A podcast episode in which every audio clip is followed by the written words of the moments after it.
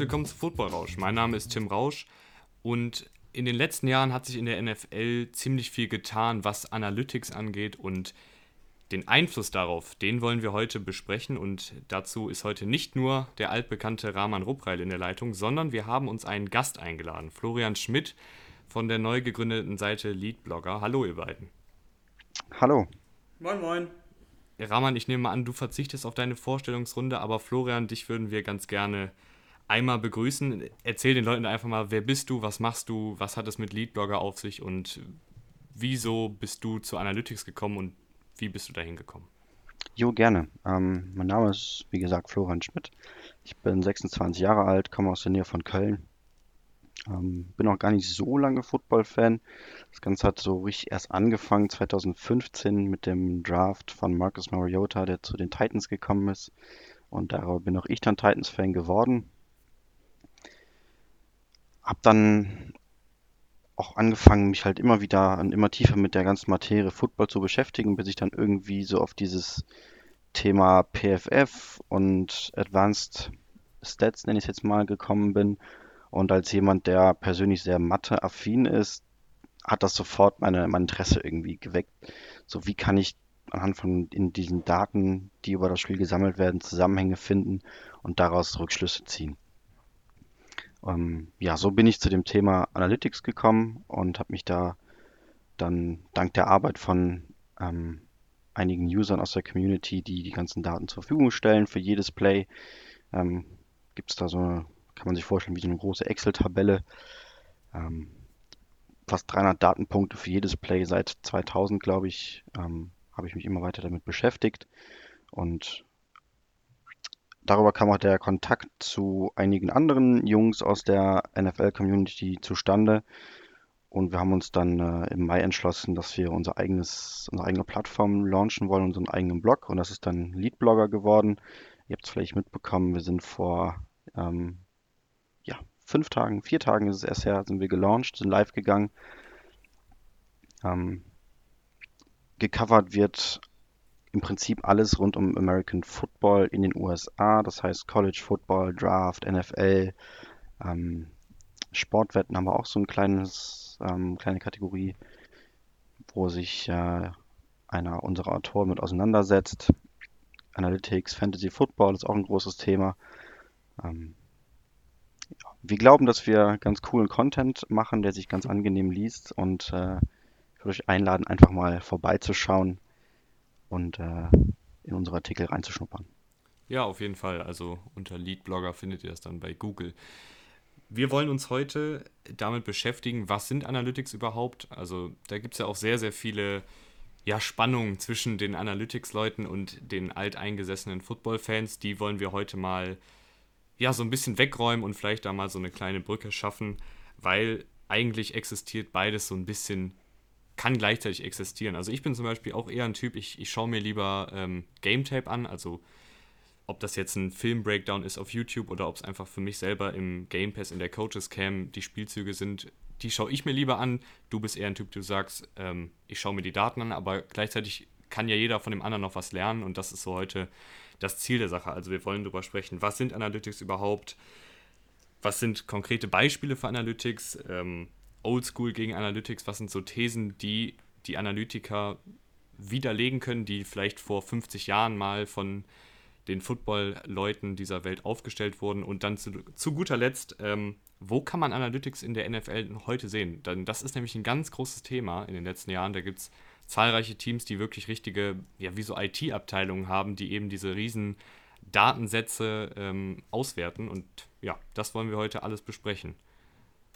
Und Rahman, ich glaube, du, du dürfst jetzt schon glücklich sein, weil Florian ist nämlich auch erster FC Köln-Fan. Das nur noch mal so nebenher. ja, ich bin, hier nur als, ich bin nur als Maskottchen dabei. Erster FC Köln, hurra.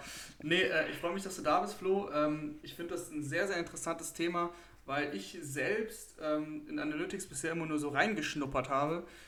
Immer mal wieder auf Twitter bekommt man das ja mit.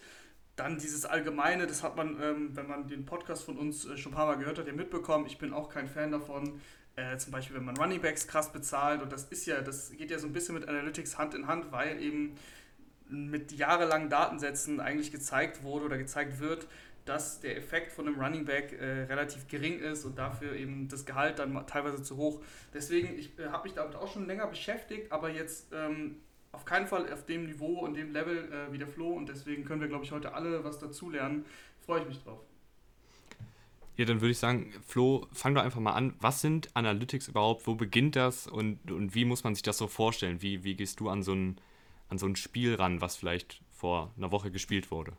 Also, vielleicht zunächst mal noch als, als kurzen Einschub. Ähm, auch ich schaue mir super gerne ähm, das Tape an. Auch ich setze jedes, jedes Wochenende begeistert vom Fernseher oder gerade wenn es um Draft-Coverage geht, ähm, schaue ich mir super gerne Tapes an und schaue, was macht denn der Spieler überhaupt auf dem Feld.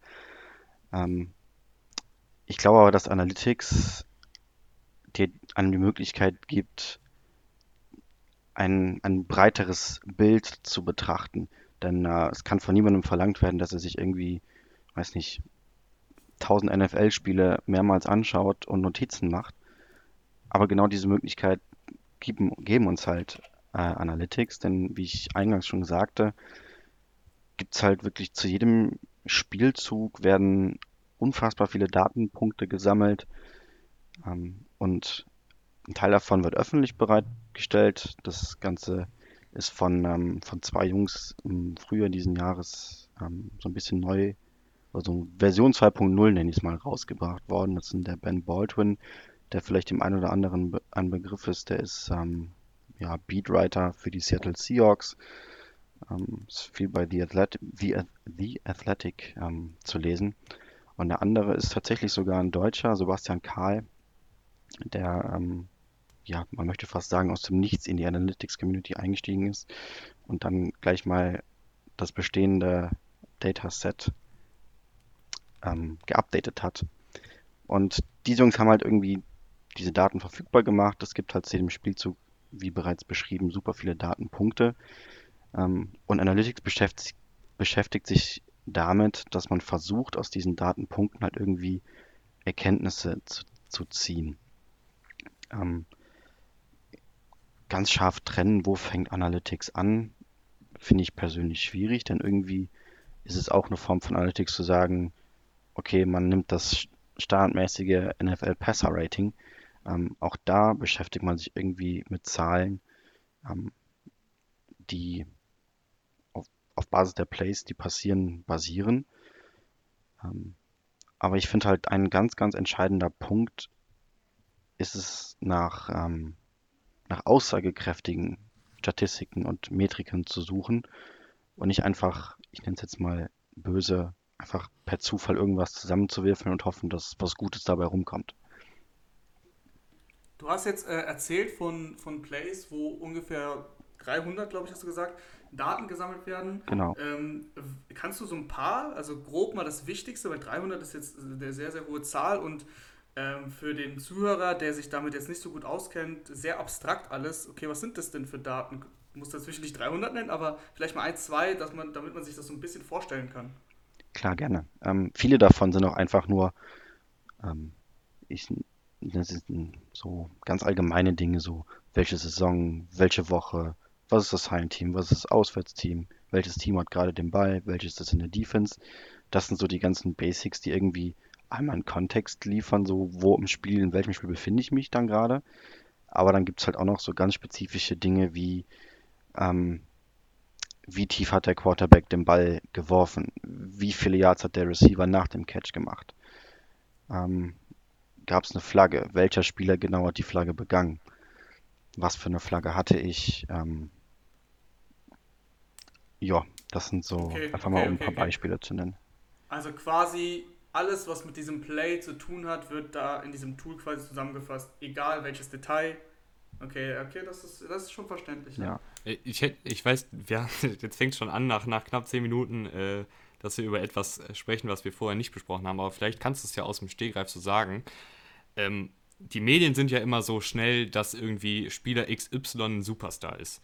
Und gibt es jetzt irgendwie so einen, einen x-beliebigen Spieler, der in der Medienwelt aufgrund von, weiß ich nicht, weil er irgendwie mal 1000 Yards ge gerusht hat oder 1000 Yards gefangen hat oder 4000 Yards geworfen hat, in den Medien total ein gutes Bild hat, aber wenn man sich mit diesen Analytics beschäftigt, dann sieht man, dass der vielleicht eigentlich gar nicht so ein guter Spieler ist, sondern vielleicht durch äh, die Umstände in der Offensive oder Defensive so gut war. Also dass man einfach mal so ein, so ein konkretes Beispiel hat, wie die Analytics so, so ein allgemeines Bild, was man jetzt zum Beispiel nur schwarz auf weiß ähm, auf dem Statsheet sieht, äh, widerlegen kann.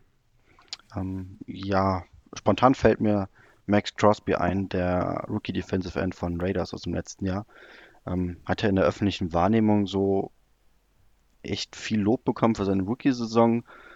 Ähm, wenn man sich dann aber mal genauer mit seinen Daten beschäftigt hat, ist einem aufgefallen, dass er eine brutal hohe Pressure-to-Sack-Conversion hat. Das heißt, es wird geschaut, okay, wie oft hat der Spieler es geschafft, sein Pass-Rush-Matchup zu gewinnen und wie oft davon ist er tatsächlich bis zum Sack gekommen. Und es gibt halt Spieler, also ich habe die genauen Zahlen jetzt nicht, nicht ganz im Kopf, aber als Beispiel jetzt mal, nehmen wir zum Beispiel, weiß nicht, einen Spieler wie einen Chris Jones, sagen wir mal, der gewinnt von seinen 100 Pass-Rush-Duellen, die er gewinnt, schafft er davon in vielleicht in 15 einen Sack und Max Crosby schafft aber vielleicht in 30 oder also ist das übertrieben gesagt, so hat er nicht geschafft, aber er würde in 30 ähm, Plays davon einen Sack schaffen. Sie haben beide gleich oft ihr Matchup gewonnen, aber durch irgendwelche Faktoren hat der eine es öfter geschafft, den Quarterback zu sacken, als der andere, obwohl das Entscheidende ja eigentlich ist, dass er sein Pass-Rush-Matchup gewonnen hat.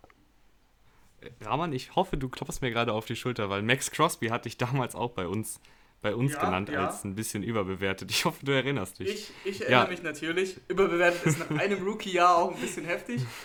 nee, aber, aber äh, so in der, in der öffentlichen Wahrnehmung. Nee, das finde ich richtig gut, Florian, dass du mich jetzt hier nee, gut aussehen lässt. äh, weil wir haben ja äh, so eine, wir haben hier bei Football Rausch ähm, eine Division-Preview zu jeder Division gemacht. Und da habe ich auch gesagt, dass Max Crosby, und ich habe jetzt gerade in der Zeit, wo du über ihn gesprochen hast, mal nochmal die Stats rausgesucht.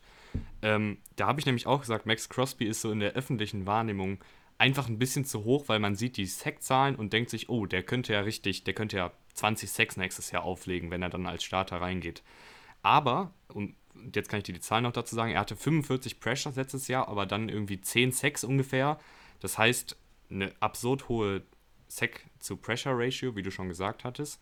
Ähm, und dann habe ich mir noch dazu aufgeschrieben, 50% äh, dieser Pressures waren in drei Spielen gegen die Texans, Chargers und Bengals, die mit irgendwelchen Backups der Backups gespielt haben. Und sowas, sowas siehst du dann alles in Analytics, nehme ich mal an, oder? Ähm, ja, es kommt halt immer darauf an, was, was für Datensets du benutzt. Das, die PFF-Datensets sind halt nochmal ähm, deutlich detaillierter, weil da halt wirklich Leute, die die Spiele schauen und jedes Play quasi in den Computer eintippen, was ist passiert. Und die Daten, die so in der Community meistens genutzt werden, das sind alles Daten, die sind, werden aus dem ähm, aus den NFL Box Score, Scores gibt es ja auf, den, auf der NFL-Seite immer diese Spielzugbeschreibung, nenne ich sie jetzt mal, wo dann drin steht, ähm, weiß nicht, Dak Prescott, Deep Left, Amari Cooper, 40 Yards. Und diese öffentlichen Daten werden alle aus diesem Boxscores herausgezogen. Also da sitzt niemand da und schaut jedes einzelne Play und tippt was ein. Ähm, das genau macht aber PFF. Also da wird wirklich super viel Tape geschaut, was man oft vielleicht auch gar nicht meint. Ähm, und auf Basis dessen kommen die Datensets äh, zustande. Ähm, wenn Rahman jetzt gerade keine Frage einwerfen will, habe ich noch, äh, wir haben gerade über in Anführungsstrichen überbewerteten Spieler gesprochen. Gibt es denn jemanden, der total unterm Radar fliegt, weil er vielleicht auf dem, auf dem Statsheet nicht so viel gemacht hat, aber durch Analytics sieht man, oh, der ist extrem wichtig für die Offensive oder Defensive? Ähm, so, so einer, der jetzt so mega unterm Radar fliegt, fällt mir spontan nicht ein. Aber ich würde an der Stelle vielleicht einfach mal ähm, Terry McLaurin nennen, auch letztes Jahr Rookie Receiver bei den Redskins, der tatsächlich in der letzten, im letzten Jahrzehnt die zweitbeste Rookie-Saison aller Wide Receiver nach PFF Grades gespielt hat. Nummer 1 war Odell Beckham Jr. Und die haben auch, also die hatten damals so eine, so eine Liste, wo sie im Prinzip sagen, okay, alle, die irgendwie in ihrem Rookie-Jahr ähm, ein Receiving Grade von 80 oder mehr haben. Das sind fast alles wirklich richtige Hits gewesen, also richtig gute Receiver geworden. Ähm, ich glaube, dass das Bild von Terry McLaurin noch nicht so gefestigt ist, wie es zum Beispiel bei einem DK Metcalf oder vielleicht einem AJ Brown ist. Aber er spielt absolut in deren Liga mit, wenn nicht sogar noch ein bisschen darüber. Ja, jetzt so schließt sich so ein bisschen der Kreis, Tim, weil Terry McLaurin ist ein Liebling von mir und äh, in der, der Video zu den, zu den Wir haben Florian nur eingeladen, damit ja, er uns hier ja, gut ja. aussehen lässt. genau, wir, wir, klopfen uns so selbst auf die Schulter. Jetzt habe ich Redskins gesagt, natürlich das Football-Team. Ähm, ja, oh, da habe ich schon gesagt, äh, der, der Terry McLaurin, bin ein Riesenfan von dem und ähm, ich, ich, hoffe, ihr hört uns alle gerade nicht zu, weil äh, in Fantasy bin ich auch auf der Jagd in jeder, in jeder Draft-League äh, nach Terry McLaurin was sind dann so, so Zahlen, wo man sagt, okay, Terry McLaurin hatte jetzt vielleicht nicht so viele Yards wie AJ Brown, aber prinzipiell ist er ein gleich guter Spieler. Was sind da so Zahlen, die sowas ähm, indizieren? Ähm, also Zahlen, um irgendwas, um Receiver vergleichbar zu machen, ist halt tendenziell aber ein bisschen schwieriger, weil man halt nie so weiß, okay, zum Beispiel sowas wie wie akkurat ist der Quarterback, das ist in so öffentlichen Datensätzen überhaupt gar nicht drin. Ähm, aber deswegen bin ich halt unter anderem so ein großer Fan von PFF-Grades, weil da wirklich Leute da sitzen, sich das jeden Spielzug anschauen und irgendwie dazu schreiben, okay, da hat Dwayne Haskins jetzt einen Scheißpass geworfen, McLaurin hat ihn aber trotzdem gefangen. Ähm, und bei AJ Brown steht dann vielleicht drin, boah, mega guter Pass von Tannehill, der musste ihn nur noch annehmen und nach Hause tragen. Auf dem Statsheet oder dem herkömmlichen Statsheet ist sowas nicht einsehbar. Quasi der Schwierigkeitsgrad des Catch, Catches nenne ich ihn jetzt mal. Ähm, aber sowas kann einem dann ähm, unter anderem zum Beispiel das PFF-Grade verraten. Das heißt, Klar. ja, Raman. Ja, genau. Klassisch, klassisch kann man es auch äh, anders sagen. Ähm, DK Metcalf zum Beispiel, der hat letztes Jahr mit, äh, mit Russell Wilson zusammengespielt Russell Wilson, einer der akkuratesten Werfer überhaupt, der best, für mich beste Deep Ball Passer in der Liga und natürlich hat der DK Metcalf sehr oft getroffen. Ich habe jetzt nicht jedes äh, Spiel vom, vom Footballteam gesehen, aber Terry McLaurin war so häufig, hat seinen Gegenspieler halt geschlagen und dann hat Dwayne Haskins ihn entweder nicht gesehen oder überworfen oder wo auch immer hingeworfen.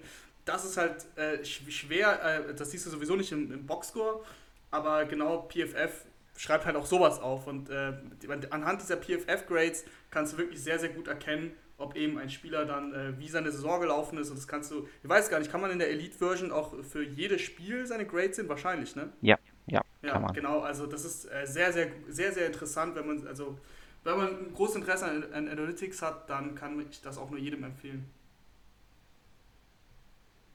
Ja, ähm, dann gibt es, äh, da haben wir im Vorfeld auch schon drüber gesprochen, Oldschool und Analytics. Und man hat immer so das Gefühl, das sind so zwei streitende Geschwister. Die vertragen sich irgendwie nicht, aber eigentlich lässt sich halt ziemlich viel dann doch mit Analytics auch widerlegen, was von Oldschool Football Leuten gerne gesagt wird. Ähm, da haben wir dir im Vorfeld auch schon gesagt, mach dir doch ein, zwei Gedanken dazu. Was, was wären da so drei Thesen für dich, die Analytics eben belegen, die aber eigentlich so im irgendwie trotzdem immer noch von Experten und auch von Coaches in der NFL noch gepflegt werden, die aber eigentlich, um es mal auf gut Deutsch zu sagen, eher Schwachsinn sind. Um, ähm, da, darf ich vielleicht, bevor ich mit meiner ersten These um die Ecke komme, nochmal ganz kurz ausholen zum, zum, zum, Thema Analytics und Advanced Stats? Auf jeden Fall. Um, ähm, es, das ist mir, ist mir wichtig zu betonen. Um, ähm, Statistiken im Football sind ja absolut nichts Neues. Ähm, jeder kennt die herkömmlichen Statistiken, sei es das NFL Passer Rating, sei es irgendwie eine Completion, Completion Percentage von einem Quarterback oder die Yards per Carry von einem Running Back. Ähm, und was halt die Analytics Guys versuchen, ist solche Statistiken mehr in den Kontext zu setzen. Ähm, kurzes Beispiel dafür, wir schauen uns zum Beispiel mal an, ähm, Completion Percentage. Wenn ich, der, der Wert der Completion Percentage sagt mir überhaupt nichts über den Schwierigkeitsgrad eines Wurfes aus. Das heißt, ich kann ähm, einen Wide Receiver Screen werfen, der halt quasi hinter der Scrimmage gefangen wird, wo im Regelfall kein Defender irgendwie hinkommen, um das zu verhindern. Oder ich kann halt einen Ball 40 Yards das Feld runterwerfen, ähm, was natürlich viel, viel schwieriger ist. Und deswegen hat sich dann in diesem Beispiel ähm, in, den, in der Analytics-Szene eine neue Metrik wurde sich überlegt und hat gesagt, okay, wir messen nicht die reine Completion Percentage, sondern die Completion Percentage over Expectation. Das bedeutet, ich schaue mir an, okay, wenn ich den Ball jetzt 40 Yards tief werfe, wie oft schaffen das denn andere Quarterbacks in der Liga, einen 40-Yard-Pass anzubringen? Und wie oft schafft der Quarterback, den ich mir gerade anschauen möchte, das? Und diesen Erwartungswert gibt es im Prinzip für jede Wurfdistanz. Und dagegen kann ich dann vergleichen, ähm, was mein Quarterback, den ich mir anschauen möchte, wie, er, wie der performt und ob er über oder unter NFL-Durchschnitt performt. Ähm, anderes Beispiel, das herkömmliche Passer-Rating, was ja super gerne auch in den amerikanischen Football-Übertragungen ähm, zitiert wird. Da bin ich persönlich überhaupt gar kein Fan von und ich werde auch nicht müde, das zu betonen. Denn dort wird halt der Kontext der Situation komplett außen vor gelassen. Und stellen uns mal einfach mal vor, wir haben jetzt irgendwie die Situation, ähm, ein Quarterback wirft einen Ball für 10 Yards und dafür bekommt er dann nach dem Passer-Rating den Wert, weiß nicht, vielleicht sind es 110 zugewiesen. So, jetzt kann es aber ja sein, ich hatte entweder hatte ich einen dritten und fünf und ich werfe 10 Yards, ich bekomme also ein neues First Down. Oder ich hatte einen dritten und 15, werfe für 10 Yards und mein Team muss, von Fel muss vom Feld. In beiden Situationen bewertet das Passer-Rating das herkömmliche exakt gleich. Der bekommt die exakt gleiche Punktzahl, obwohl es ja ein komplett anderes Ergebnis ist, was ich auf dem Feld habe. Und deswegen gibt es da zum Beispiel das Quarterback-Rating von ESPN, wo auch der Kontext, also die Situation auf dem Feld mit einbezogen wird. Also es geht den Analytics-Guys oft darum, sich herkömmliche Metriken anzuschauen und sagen, hm, okay, wo könnte die vielleicht Schwachpunkte haben und was können wir machen, um das irgendwie zu verbessern und es aussagekräftiger zu machen. Du, du hast mich gerade schon direkt. War, warst du fertig? Ich weiß nicht. ja. Äh, ja, du hast mich gerade schon direkt äh, wieder auf, auf eine neue Idee gebracht. Ähm, du hast gerade schon gesagt, auf dem einfachen Statsheet eines Quarterbacks wird man manchmal so ein bisschen falsch geleitet. Und jetzt habe ich mir direkt, ich, das soll jetzt wirklich kein Raiders-Bashing werden, also es ist aber irgendwie schon der zweite Raiders-Spieler, der jetzt hier genannt wird. Derek Carr, letztes Jahr hier, wenn man sich die herkömmliche Statistik anschaut, über 70% Completion Percentage, 4000 Yards, 21 Touchdowns, 8 Interceptions und ein Quarterback-Rating von 101. Jetzt würden, wenn ich jetzt als Laie einfach da drauf schaue, würde ich denken, Derek Carr ist ein guter Quarterback. Ich nehme aber mal an, ich weiß es nicht, aber ich nehme mal an, dass du als Analytics-Guy äh, sagst, nee, Moment mal, Derek Carr ist vielleicht doch nicht die Creme de la Creme, oder? Ich habe tatsächlich heute Morgen erst eine ziemlich ausführliche Diskussion über Derek Carr mit äh, ein paar anderen Usern geführt. Ähm, da ging es um das Thema, wer ist denn der bessere Quarterback, Jameis Winston oder Derek Carr. Ähm, aber so weit wollen wir gerade vielleicht gar nicht gehen. Ähm, du hast recht, Derek Carr ist, wenn man sich solche Advanced Stats anschaut, nicht so gut wie die normalen Stats ihn erscheinen lassen. Ähm, einfach weil Derek Carr super konservativ spielt ähm, und dadurch halt zum Beispiel seine Completion Percentage so ein bisschen boostet, nenne ich es jetzt mal, und auch sein Passer Rating, weil er halt einfach eine Abneigung dagegen hat, tief zu gehen. Ähm, ich habe heute auf Twitter noch einen, äh, einen Chart gesehen, wo sich angeschaut wurde, nur Third Downs und in Abhängigkeit davon, wie viel Yards sind zu gehen, wie tief wirft denn der Quarterback. Und man würde ja eigentlich erwarten, dass wenn ich irgendwie noch 10 Yards zu gehen habe, dass ich auch versuche, irgendwie so, ich sage jetzt mal, mindestens 8 Yards weit zu werfen, damit ich auch einen First Down schaffen kann. Und das, was ich total faszinierend fand bei Derek Carr, ähm, dem ist das also offensichtlich ziemlich egal, wie viel Yards er noch zu gehen hat. Er wirft immer so, hat er so eine Durchschnittstarget-Tiefe von, ich glaube, 5 oder 6 Yards waren es. Ähm, egal, ob es jetzt 7 Yards oder 15 Yards zu gehen sind. Ähm, und sowas trägt halt dann auch dann dazu bei, dass er bei den Analytics Guys nicht sonderlich beliebt ist, weil er ähm, einfach seinem Team in diesen Situationen nicht hilft, weil sie halt dann relativ zügig wieder vom Feld müssen.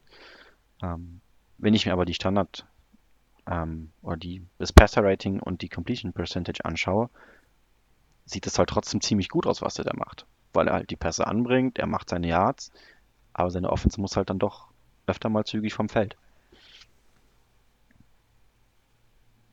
Raman, du bist so still. Ich dachte, du willst. Ich höre völlig fasziniert zu. Ähm, ich finde es, wie gesagt, ein sehr interessantes Thema. Äh, aber eigentlich wollten wir ja, um wieder äh, den Bogen zu schließen, äh, zu den drei Punkten kommen, die, die ähm, ja, Oldschool versus eben Analytics Guys. Und da bin ich auch schon sehr gespannt, was jetzt kommt. Deswegen äh, höre ich einfach weiter zu. Genau. Fangen wir an. Eine der beliebtesten ähm, Thesen und Steckenpferde der Analytics Community das Thema Establish the Run. Das war auch das Thema meines ersten Artikels auf Leadblogger. Ähm, und das ist auch so ein großer Punkt, den äh, der in Analytics ja gemacht werden soll. Wir wollen Conventional Wisdom hinterfragen. Das heißt, wir wollen Aussagen, die irgendwie als allgemeingültig angesehen werden, weil irgendwer hat das irgendwann mal gesagt. Die wollen wir hinterfragen und schauen, ja, ist das denn wirklich so oder ist das vielleicht totaler Schwachsinn, den wir da erzählt bekommen. Und eigentlich ist es ganz anders. Und eins der beliebtesten Themen ist dann halt, wie gesagt, Establish the Run. Es wird gerne gesagt, ja, du musst aber erstmal das Laufspiel etablieren, damit du überhaupt ein Passing-Game aufziehen kannst. Und das haben sich schon auch vor mir ganz, ganz viele andere Leute in der Analytics-Community angeschaut und haben zum Beispiel geschaut, okay, wenn, wenn diese Aussage was dran wäre, würde ich erwarten, dass je öfter ich laufe, umso effizienter wird mein Passspiel, umso besser wird mein Passspiel. Aber diesen Zusammenhang kann man einfach gar nicht, kann man nicht nachweisen. Dann habe ich in meinem Artikel weitergeschaut, okay, ja, was ist denn mit Yards per Carry? Das heißt, wenn ich irgendwie viele Yards per Carry schaffe und die Defense Angst vor meinem Laufspiel haben muss, habe ich dann mehr Räume im Passspiel? Auch da war die Antwort, nee, habe ich nicht, denn egal, ob ich irgendwie mit drei Yards im Schnitt laufe oder mit fünf Yards oder sechs Yards im Schnitt laufe, ähm, das Passing Game ist davon total unbeeindruckt. Ähm, also in Passing Game gemessen haben wir in diesem Artikel über EPA, Expected Points Added. Das ist eine Statistik, die sich damit beschäftigt.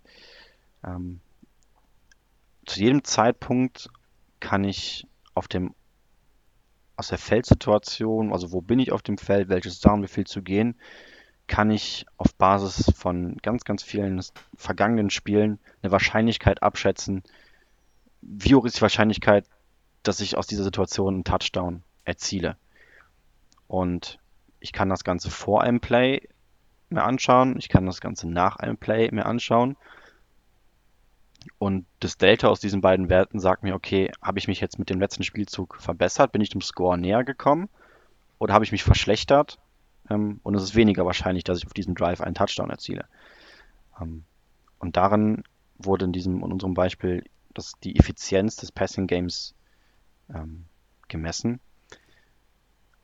Und die dritte Größe, die ich mir noch fürs Run Game angeschaut habe, war dann eben das Äquivalent zu der Effizienz im Passing Game, nämlich das, die Effizienz im Running Game, also auch wieder nach EPA pro Carry.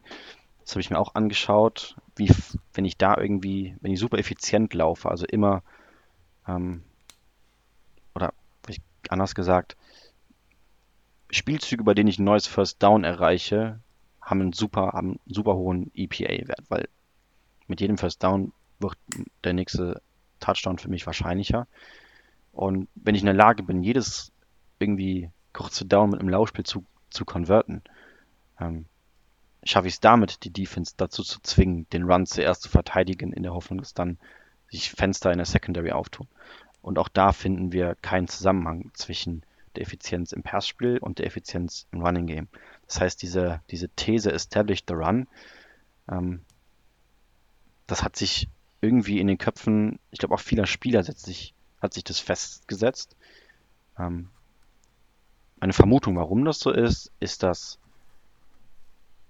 so, ich sag mal, in den Jugendjahren, so Highschool-Zeit und so, da wird den, weil dort ist das Laufspiel halt super, super dominant, ähm, weil das Passing-Game einfach, ich sag mal, noch zu anspruchsvoll ist auf dem, in dem Niveau, wird den Spielern eingebläut, du musst den Run verteidigen, du musst den Run verteidigen, die dürfen uns nicht überlaufen. Und ich glaube, dass daher so ein bisschen diese, diese Mehr stammt, dass ich auch als Offense erstmal dem Gegner meinen Willen aufzwingen muss über das Laufgame, bevor ich dann überhaupt ein gutes Passing-Game ähm, aufziehen kann. Das gleiche gilt auch, by the way, für Play-Action. Ähm, auch da gibt es ja immer wieder mal so Aussagen aller, ja, aber wenn ich nicht vernünftig laufen kann, dann glaubt der Gegner mir das Play-Action ja gar nicht. Ähm, da hat es auch mal eine Analyse von jemandem mit Zugriff auf ähm, Tracking-Daten. Das heißt, zu jedem Zeitpunkt wird von jedem Spieler die Position auf dem Feld ähm, notiert. Ich glaube, das sind zehn Datenpunkte pro Sekunde, die, die da erfasst werden. Und da hat sich dann derjenige angeschaut, okay, wie ist das denn ähm, auf den Play-Action-Passspielzügen? Spielt das eine Rolle, wie gut ich vorher gelaufen bin, oder reagiert der Linebacker so oder so auf den Fake-Handoff? Und genau das war eben der Fall. Also egal wie gut, wie viel wie weit ich gelaufen bin vorher im Spiel, ähm, auch wenn es der erste Passspielzug im Spiel ist, der Linebacker reagiert auf den Fake Handoff und das ist halt genau das, was ich im Play Action erreichen möchte, dass ich, dass er ein, zwei Schritte in die falsche Richtung macht und genau das nutze ich halt dann im Play Action Game aus. Ja, ähm, du hast gerade ein, ein Wort gesagt, was ich immer sehr, sehr interessant finde, nämlich den Willen aufzwingen. Und äh, auch hast du gesagt, dass das eben in den Spielern so eingebläut ist, dass man den Lauf etablieren muss und übrigens auch in den Coaches, da ist mir das gerade wieder eingefallen.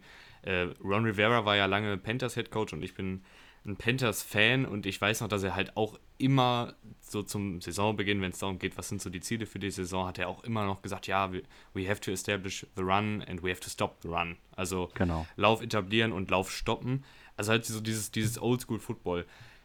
Und jetzt, um wieder zurück zum Willen zu kommen, kann man irgendwie quantifizieren oder glaubst du, dass es denn nicht doch so einen leichten Effekt hat auf die Defensive, wenn du gerade als Titan, ich weiß, haben wir gesagt, dass du Titans-Fan bist? Ja, ja ne? Ja. ganz am Anfang. Du als Titans-Fan, ihr habt da ja einen, einen Monster hinten auf Running Back mit Derrick Henry. Und ich persönlich, das, das, ich habe da keine Statistik für, ich habe nichts dafür, aber ich würde einfach mal davon ausgehen, wenn du an der, an der gegnerischen 25 bist wenn du mit Derrick Henry fünfmal läufst und in die Endzone kommst, hat das, glaube ich, dass ich, wie gesagt, ich weiß es nicht, ähm, einen, einen psychisch stärkeren Einfluss auf die Defensive, als wenn du mit Tannehill fünfmal passt und in die Endzone kommst. Weil so, ich habe manchmal das Gefühl, als Defensive hast du dann einfach keinen Bock mehr, Derrick Henry irgendwann zu tackeln und du als Titans-Fan wirst es halt wahrscheinlich am besten wissen. Hat, kann man das irgendwie quantifizieren oder kannst du das auch widerlegen?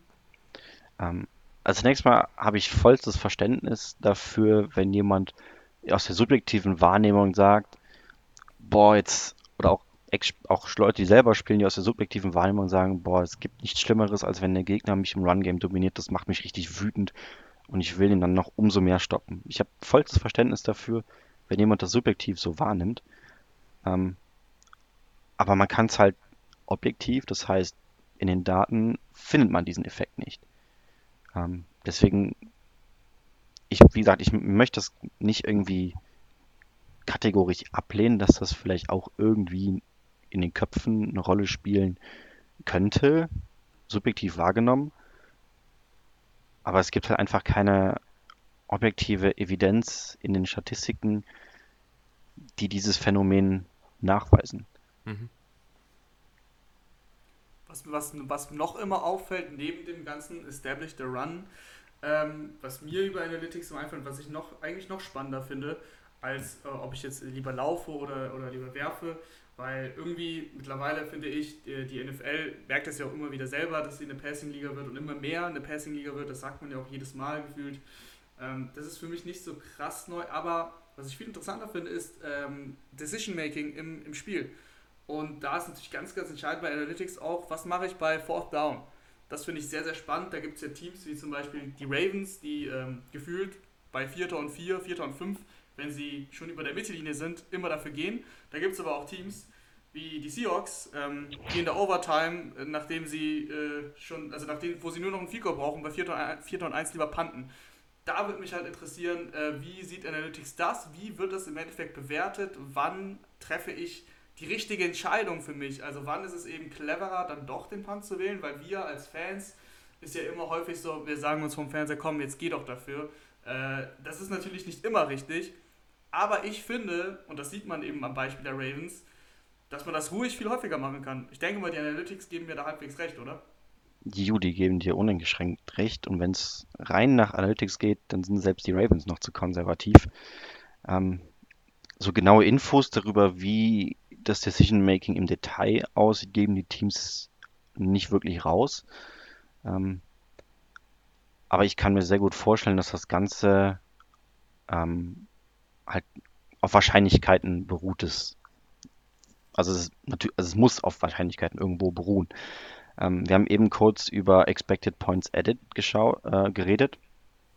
Und da hatten wir gesagt, das ist eine, eine Zahl, die mir sagt, wie wahrscheinlich ist es, ähm, dass ich score oder ja, dass ich den, den Drive mit einem Touchdown beende.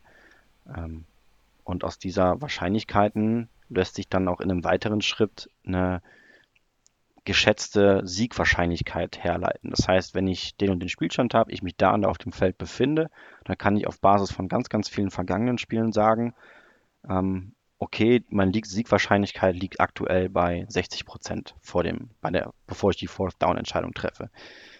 Wenn ich jetzt die Conversion schaffe, dann liegt sie vielleicht bei 62 Prozent. Wenn ich den Ball einfach pante, dann sinkt sie vielleicht auf 59 Prozent. wenn ich das Force Down verkacke, dann bin ich vielleicht nur noch bei 57 Prozent. Jetzt muss ich mir halt als Offense überlegen, okay, ich, also die Analytics Guys können das Ganze dann in eine Formel einsetzen und bekommen dann quasi ausgespuckt. Wie sicher muss ich mir sein, dass ich das Fourth Down schaffe, damit es Sinn macht, es auszuspielen? Ähm, das heißt, wenn ich damit in dem beschriebenen Szenario liegt die wahrscheinlich liegt die benötigte Sicherheit, die ich brauche, sagt, okay, ich muss mir muss in fünf von zehn Fällen davon überzeugt sein, das zu schaffen. Und wenn ich dann sage, ja, komm, easy, wir sind gerade, haben gerade voll den Lauf, wir sind gerade äh, so übers Feld marschiert, ähm, das schaffen wir locker jetzt, ja, dann versuche ich das, weil dann schätze ich in dem Moment meine Erfolgswahrscheinlichkeit höher ein als das Minimum, was ich brauche, damit es eine gute Entscheidung ist. Und genau das haben die Ravens wahrscheinlich in einer abgewandelten Form und noch mit viel, viel mehr Infos dahinter ähm, gemacht. Äh, und da habe ich auch die ein oder andere ähm, erbitterte Diskussion geführt mit Leuten aus meinem Titans-Kreis. Denn ähm, in der Divisional Round ist das Ganze gehörig in die Hose gegangen für die Ravens. Da waren sie wie die ganze Saison davor auch schon ähm, ziemlich aggressiv auf Fourth Down, haben aber zwei Fourth Down Conversions verkackt und haben, glaube ich, nur, haben aus vier Red Zone Opportunities, glaube ich, nur einen einzigen Score gemacht. Und hieß dann, ja, hier, guck mal, die dummen Ravens, ähm, viel zu aggressiv auf Fourth Down. Und das ist für mich halt viel zu kurz gedacht, denn es hat ja über 16 Spiele wunderbar funktioniert. Die waren damit mega erfolgreich und dann hat es in einem Spiel mal nicht funktioniert. Und deswegen darf ich halt nicht direkt alles über Bord werfen und sagen, ah nee, komm, zum Teufel damit, ich mach's wieder oldschool Bauchgefühl, wann ich es ausspiele und wann nicht. Ähm, und da muss man dann wirklich ganz klar sagen, Process over Results. Das heißt, wenn ich einen Prozess habe, der mir über lange Sicht ein gutes Ergebnis verspricht, ist es besser, an diesem Prozess festzuhalten, als irgendwie, ja, keine Ahnung, über Bauchgefühl zu entscheiden und damit über Glück vielleicht manchmal ein besseres Resultat herauszubekommen.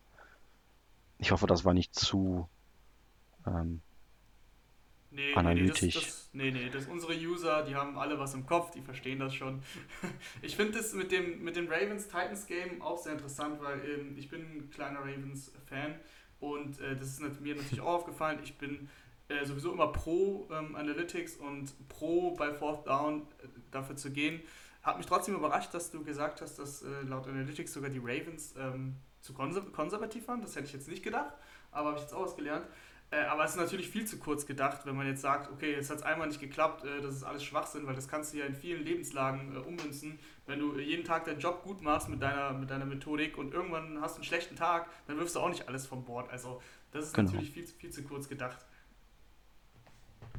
Ja, ich würde nochmal ganz kurz den, den Bogen wieder zum Laufspiel machen, weil eine, oder kann man sagen, das ist so das, das Zugpferd der Analytics Guys, Running Backs don't matter? Ja, es ist ganz klar das Steckenpferd der Analytics Community. Ähm, Was hat es damit auf sich? Zunächst einmal besteht das Ganze, kann man das in zwei verschiedenen Weisen ähm, interpretieren.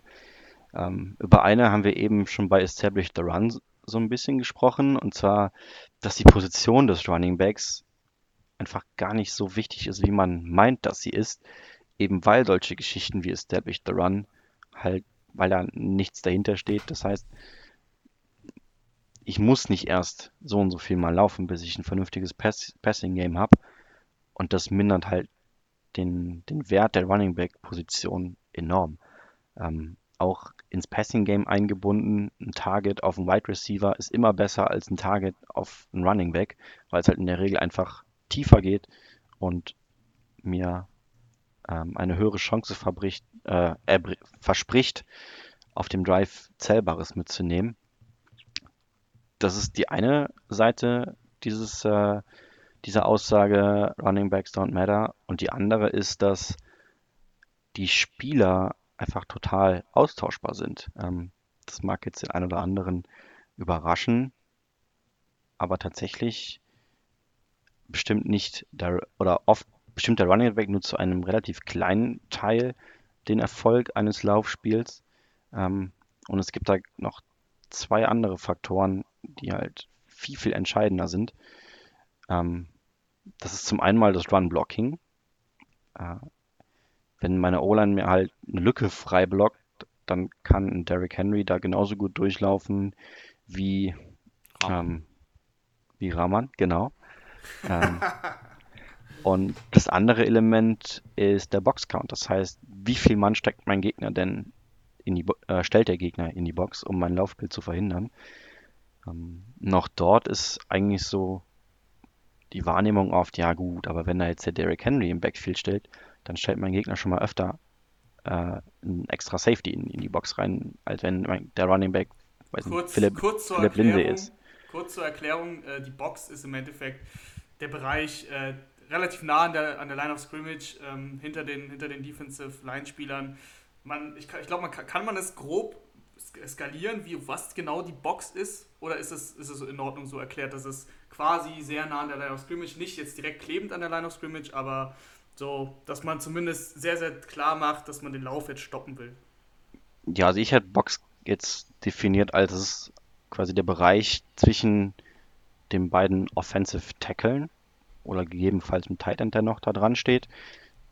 So un ungefähr 10 Yards in die Defense hinein. Das heißt, Linemen zählen da genauso hinzu wie Linebacker oder Safeties, die da drin stehen.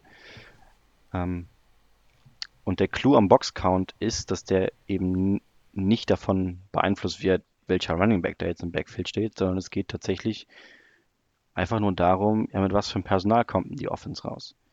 Wenn die Offense mit vier Receivern und einem Running Back rauskommt, dann muss ich nicht mit drei Linebackern da stehen. Das wäre dumm, weil dann müssen zwei von meinen Linebackern gegen Receiver spielen. Sag dann komme ich mit den Seahawks.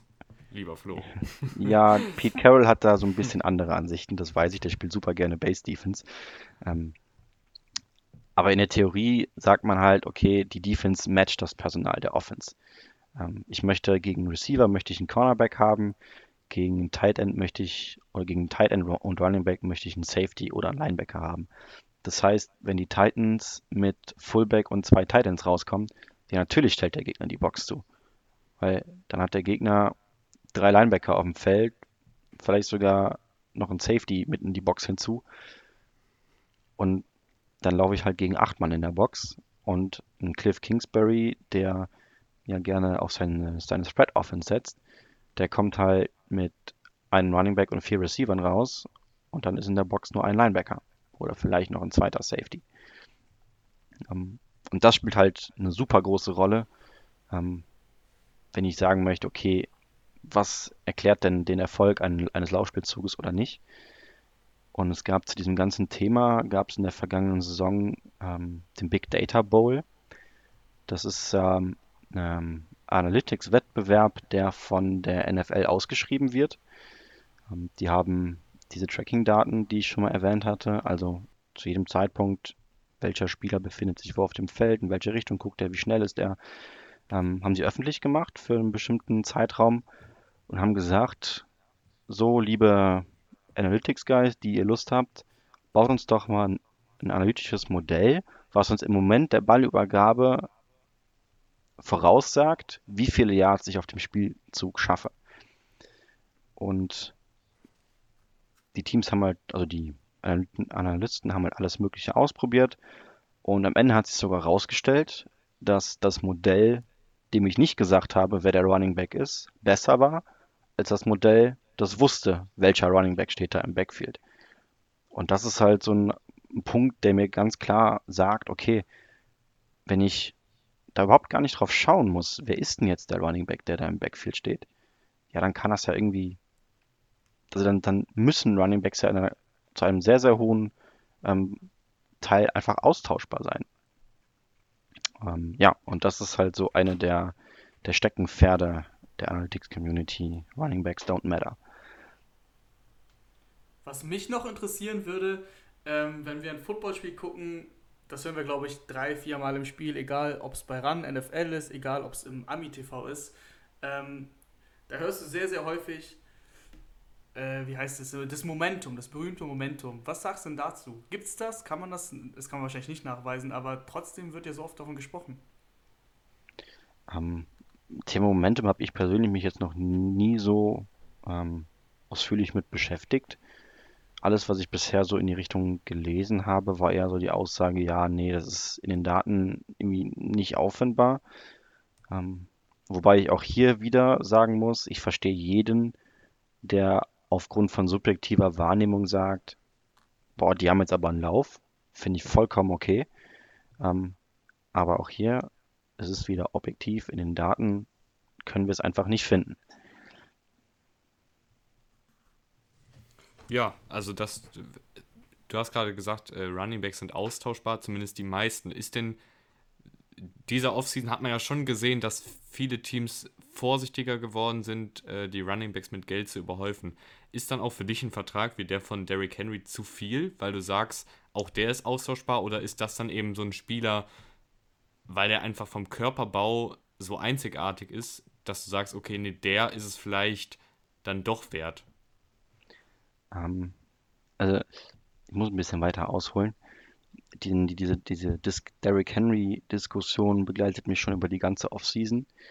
ähm, ich habe, ich hatte gehofft, dass äh, man ihn nicht verlängert oder wenn dann nur zu extrem günstigen Konditionen. Nicht, weil ich Derrick Henry nicht mag, im Gegenteil, als Spieler finde ich ihn mega cool. Ich habe ein Jersey von ihm. Ähm, einfach weil ich glaube, dass es für die Titans der falsche Schritt wäre. Ähm, dann kam irgendwann dann die Entscheidung, okay, er bekommt den Franchise Tag und ab dem Moment war mir klar, okay, der Vertrag, der dicke, der kommt noch. Und dann kam kurz danach kam der McCaffrey Deal für ich glaube 16 Millionen im Jahr, wo ich mich schon dachte, oh, ja gut, sowas steht uns auch bevor. Ähm, Im Endeffekt sind es dann nur 12 Millionen pro Jahr. Der Deal sind nur drei Jahre, ähm, sodass ich tatsächlich im Endeffekt es deutlich schlimmer befürchtet habe und deswegen ganz gut mit dem Resultat leben kann. Ähm, aber im Vakuum hätte ich halt, wie eingangs gesagt, ähm, hätte ich ihn als Titans General Manager nicht verlängert ich halt befürchte, das wird so ein McCaffrey oder gar Ezekiel Elliott Deal. Ähm, habe ich mich vor ein paar Wochen hatte ich mir den Deal nochmal angeschaut und war entsetzt, als ich festgestellt habe, dass der jetzt erst beginnt. Das heißt, der hat ja, wie lange ist das her? Ein Jahr? Ja, anderthalb? Elliott war, Elliott war letztes Jahr. Ja, hat er seinen Vertrag unterzeichnet und der greift jetzt erst, greift der neue Vertrag im Anschluss an seinen Rookie-Deal und er hat jetzt noch sechs Jahre Vertrag bei den Cowboys. genau, ähm. also Elliott war wirklich, ähm, ja, es tut mir leid, es war tatsächlich ein geisteskranker Vertrag. Also die Summe und die, die Anzahl an Jahren, die du da, die du da bekommen hast. Was mich ja. noch interessieren würde, was würdest du denn dann sagen, was ist denn ein, ein fairer Deal? Sowas wie ein Austin Eckler zum Beispiel unterschrieben hat, ich glaube, es waren so vier Jahre, 24 Millionen. Ähm, ich meine, Austin Eckler nimmt jetzt eine andere Rolle ein als ein Derrick Henry oder ein Christian McCaffrey. Ich würde mal am liebsten über Christian McCaffrey reden, weil der im Endeffekt ein sehr, sehr kompletter Back ist, ähm, auch für die Analytics-Guys, äh, sehr, sehr gut im Passspiel, das äh, ist ja auch immer sehr, sehr wichtig. Da würde mich einfach interessieren, 16 Millionen finde ich auch zu viel, aber was würdest du denn sagen, was ist dann fair? Puh, fair ist schwierig zu definieren, so ad hoc für mich. Ähm, den Deal von Eckler finde ich vollkommen in Ordnung. Ähm, da habe ich nicht viel dran auszusetzen. Der Deal von McCaffrey finde ich viel, viel, viel, viel, viel zu hoch.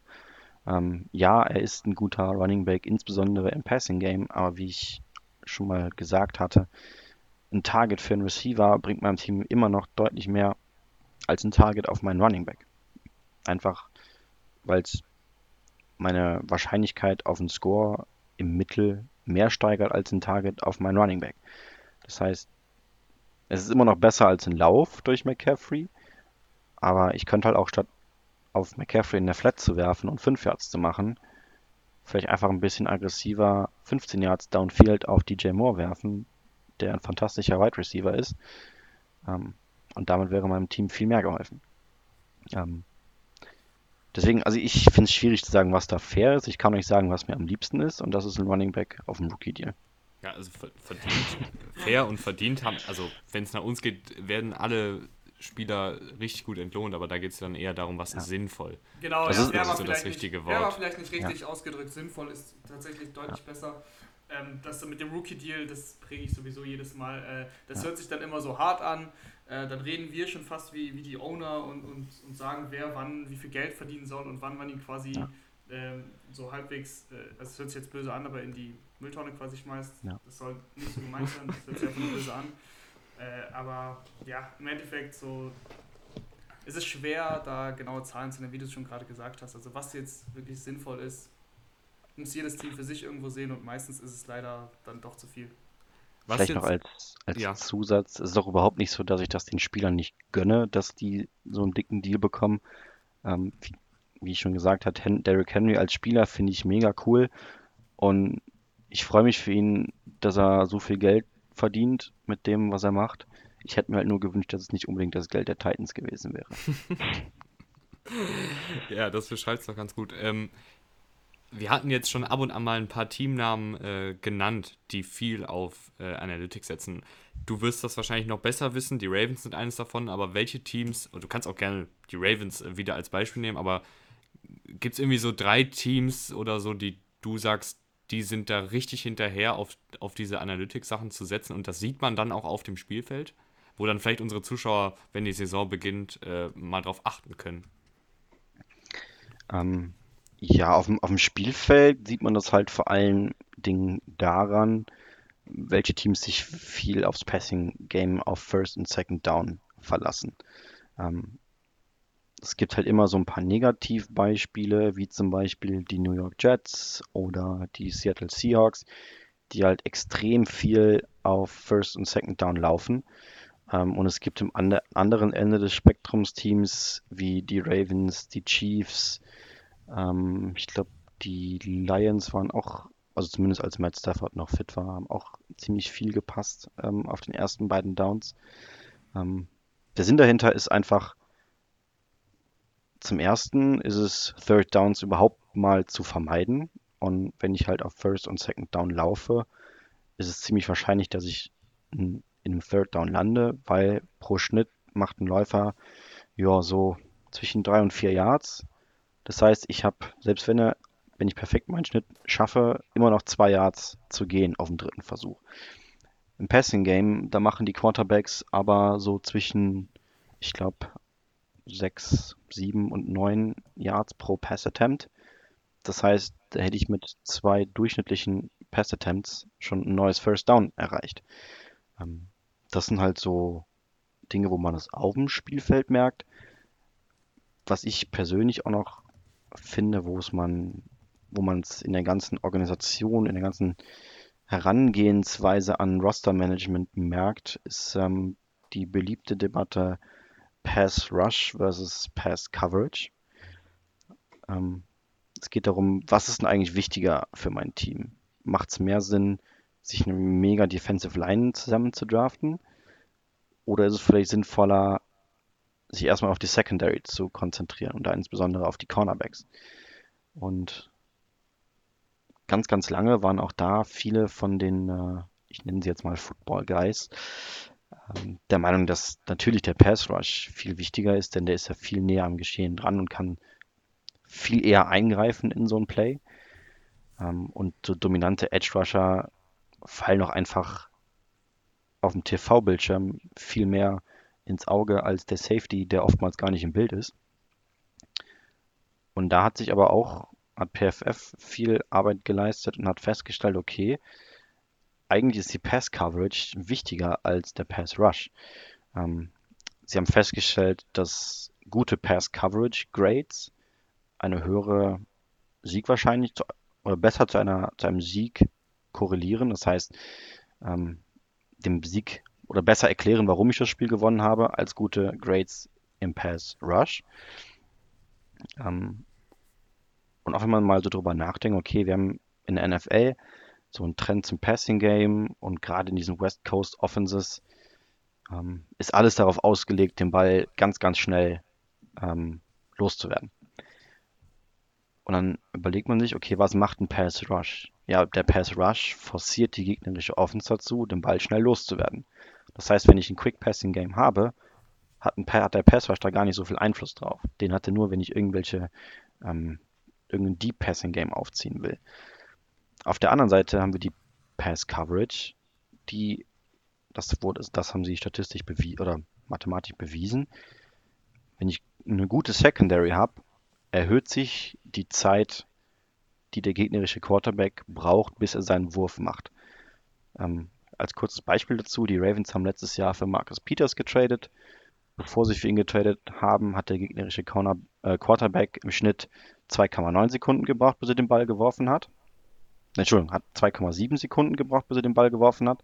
Dann haben sie Peters geholt und dann ist die Zeit auf 2,9 Sekunden angestiegen. Das heißt, weil meine Coverage besser jetzt, geworden jetzt ist. Jetzt läuft er heiß, Florian. Ja, weil meine Coverage besser geworden ist, braucht mein QB mehr Zeit, was natürlich dann auch wieder meinem Pass Rush hilft. Das heißt, aus analytischer Perspektive macht es halt total Sinn, sich darauf zu konzentrieren, ähm, eine geile Secondary zu bekommen, als alle meine Draft-Ressourcen und all mein Cap-Money in den Pass Rush zu investieren. Da kann man sich auch ganz schön ein paar Beispiele anschauen. Die besten drei Pass-Defensive Defenses im letzten Jahr waren die Patriots, die Ravens und die Bills, die sich alle drei ganz besonders, ganz besonders die Pets dadurch auszeichnen, dass sie halt einfach verdammt gut in Coverage sind. Und danach kamen dann Defenses wie die Bears, die 49ers, die Steelers, die halt nicht ganz so geil in der Coverage sind, aber einen mega geilen Pass Rush haben. Aber trotzdem waren halt die Teams mit dem mit der besseren Coverage, hatten die bessere Overall Defense als die Teams, die die gute, den guten Pass Rush hatten. Und gerade in dieser Diskussion fällt es halt auf bei Teams wie den Patriots, den Ravens. Ähm, die konzentrieren sich immer darauf, eine gute Secondary zu haben. Und dann gerade bei den Patriots, ich meine, das, was die da in der Line rumlaufen haben, das sind Spieler, die in anderen Teams einfach irgendwelche Average Joes, nenne ich es jetzt mal, wären. Ähm, ich finde, das ist immer ein sehr, sehr schönes Beispiel dafür, ähm, welche Teams denn mehr auf Analytics setzen, auch wenn Bill Belichick das ja immer wieder oder nicht müde wird zu betonen, dass die Patriots ähm, Hinterwäldler sind, was Analytics angeht. Ähm, finde ich immer ganz amüsant, aber das stimmt auch einfach nicht, ne? Weil der hat schon, ja. der hat schon damals, hatte da auch schon äh, Chandler Jones ziehen lassen oder beziehungsweise weggetradet und ach, jetzt fällt mir der Name nicht ein, aber ich glaube Anfang 2010, 2011 hat er auch irgend so einen, so einen wirklich guten Defensive Tackle was glaube ich abgegeben, weil er halt einfach sagt, wir sind die Cornerbacks wichtiger und das sieht man auch. Die haben ja irgendwie gefühlt vier Starting Safeties und äh, sechs Cornerbacks, die starten könnten rein theoretisch. Genau. Im Endeffekt kann man ja auch sagen, Pass Rush kannst du einfacher kreieren über dein Scheme als gute Pass-Defense, also Coverage. Absolut. Ja, Aber trotz, trotzdem ja geht es ja Hand in Hand, ne? Also das ist ja auch logisch. Dass du jetzt nicht und mich und dich im, im Pass-Rush haben kannst, ist auch klar, aber wenn du, wenn du, wenn du so spielst wie die, wie die Patriots und die ähm, Ravens zum Beispiel, dass du immer wieder unberechenbar bist, mit sieben Leuten an der Line of Scrimmage stehst und keiner weiß, was jetzt passiert, dann hast du, kannst du ungefähr das widerspiegeln, was, was die San Francisco 49ers äh, zum Beispiel mit, die ganze Zeit nur mit vier Spielern machen. Aber dafür haben die, die Ravens oder die Patriots halt eben diese geile äh, Pass-Defense, äh, die Coverage. Und ist ja logisch, ne? wenn, wenn du dann länger Zeit bekommst, um durchzukommen, weil deine Coverage hält, kannst du natürlich auch schnell Druck kreieren. Deswegen, mhm. das, macht, das, macht schon, das macht schon auf jeden Fall alles Sinn. Ich würde noch gerne einmal zurück ganz kurz aufs Laufspiel kommen, weil eine mhm. Sache würde mich nur interessieren. Wir haben jetzt so viel darüber geredet und da stellt sich, glaube ich, jedem Football-Fan die Frage, okay, wenn das Laufspiel so unnötig ist, wieso laufen wir überhaupt? Kannst du dazu irgendwas sagen? Guter Punkt. Ähm, ganz unnötig äh, oder ganz unnütz ist das Laufspiel tatsächlich nicht. Denn insbesondere, wenn es um kurze Distanzen geht, die ich noch überbrücken muss, das heißt, ich habe einen dritten und zwei, ähm, da habe ich eine viel höhere Erfolgswahrscheinlichkeit, wenn ich den Ball laufe, wie wenn ich den Ball passe. Das ist tatsächlich so. Ähm, weil das Passspiel halt einfach anspruchsvoller ist und es mehr Risiko birgt, ist auf kurzen Distanzen das Laufspiel ähm, einfach besser und sinnvoller als das Passing Game. Ohne jetzt, ohne jetzt Zahlen zu haben, da fällt mir sofort äh, äh zum Beispiel das Play der Two-Point-Conversion ein. Das sind ja logischerweise nur zwei Yards, das wird von der Zwei-Yard-Linie gemacht. Und ich habe keine Zahlen, wie gesagt, aber ich glaube, das sind bestimmt 80% Pässe bei der Two-Point-Conversion. Da wäre es dann wahrscheinlich laut Analytics intelligenter zu laufen, oder? Ähm, habe ich mir tatsächlich noch nie so im Detail angeschaut, aber ich bin der gleichen Meinung wie du. Es ist für mich auch ein Mysterium, warum die Teams da so viel passen. Ich erinnere mich da ganz besonders ähm, an ein Spiel, bei dem ich live in London vor Ort war. Da haben die Titans gegen die Chargers gespielt. Ähm, das war, ich weiß nicht, irgendwie 10 Sekunden oder so vor Schluss. Mit einem Extrapunkt hätte man äh, das Spiel ausgleichen können. Man wäre in die Verlängerung gegangen. Und Mike Rabel wollte aber unbedingt eine Two-Point-Conversion machen. Hat den ersten Versuch gespielt. Ähm, dabei gab es ein Defensive Holding. Das heißt Half Distance to the Goal. Man hatte also dann einen Two-Point-Attempt von der 1-Yard-Linie. Und aus irgendeinem mir unerfindlichen Grund ist er nicht auf die Idee gekommen, einfach mit Derrick Henry zu laufen. Und ich saß ja, da und habe ja, ja. die Welt nicht verstanden. ich erinnere mich an das Spiel. Ich habe ich hab auch das ganze Play nicht verstanden. Jetzt gehen wir ein bisschen äh, vielleicht zu tief rein, aber da stand, glaube ich, Mariota auch under Center ohne, ohne Running Back dahinter. Ich glaube, Henry stand ja, nicht mal. Irgendwie sowas, sowas ganz, ganz komisch. Ich glaube, ich glaub, der war gar nicht auf dem Feld. Ich glaube, Dion genau. Lewis war auf dem Feld. Genau, genau. Aber irgendwo in Motion Outside, ich weiß es nicht mehr genau. Aber ja, auf jeden Fall, ähm, ich verstehe es nicht, warum so viel gepasst wird bei Two-Point-Conversions. Ähm, könnte man sich vielleicht tatsächlich mal ähm, anschauen, werde ich mir mal notieren. Für einen weiteren Artikel vielleicht. Sehr schön. Rahman hat jetzt gerade schon seine letzte Frage und ich habe irgendwie das Gefühl, wir, wir, könnten hier noch drei Stunden weiterreden, weil ich finde, das ist auch einfach ein super spannendes Thema. Ähm, meine letzte Frage wäre eigentlich jetzt ganz simpel. Wir haben jetzt so viel darüber gesprochen, die Ravens sind ein modernes Team. Ähm, das Laufspiel ist nicht so wichtig, aber trotzdem hatten die Ravens letztes Jahr 37 äh, Laufversuche pro Spiel. Mit Abstand der beste Wert der Liga. Das widerspricht sich ja eigentlich, oder? Mm, ich würde sagen, nicht unbedingt aus zwei Gründen. Zum einen sind halt super viele Laufversuche davon sind von Lamar Jackson. Und es ist halt irgendwie was anderes, wenn ich eine Read-Option laufe, wie wenn ich einfach stumpf an meinen Running Back übergebe ähm, und den in eine 8-Mann-Box laufen lasse. Das ist der eine Punkt. Und der andere Punkt ist, dass die Ravens tatsächlich ihr Run-Game aus Under Center, also wo der QB Under Center steht, komplett gestrichen haben. Das heißt, die sind in der ganzen Saison kaum Spielzüge gelaufen, wo Lamar Jackson wirklich an das Center steht und dann den Ball übergibt, weil sie in ihrem Analytics Department festgestellt haben, okay, Handoffs von Under Center sind einfach nicht so gut, nicht so erfolgsversprechend wie Laufspielzüge aus einer Pistol oder aus der Shotgun. Die streichen wir komplett. Und die Ravens haben es halt wirklich verstanden, effizient zu laufen. Okay, also da würdest du sagen, da macht es dann auch Sinn, dass die so viel laufen, weil es eben so effizient und modern und kreativ ist. Genau. Okay. Ja.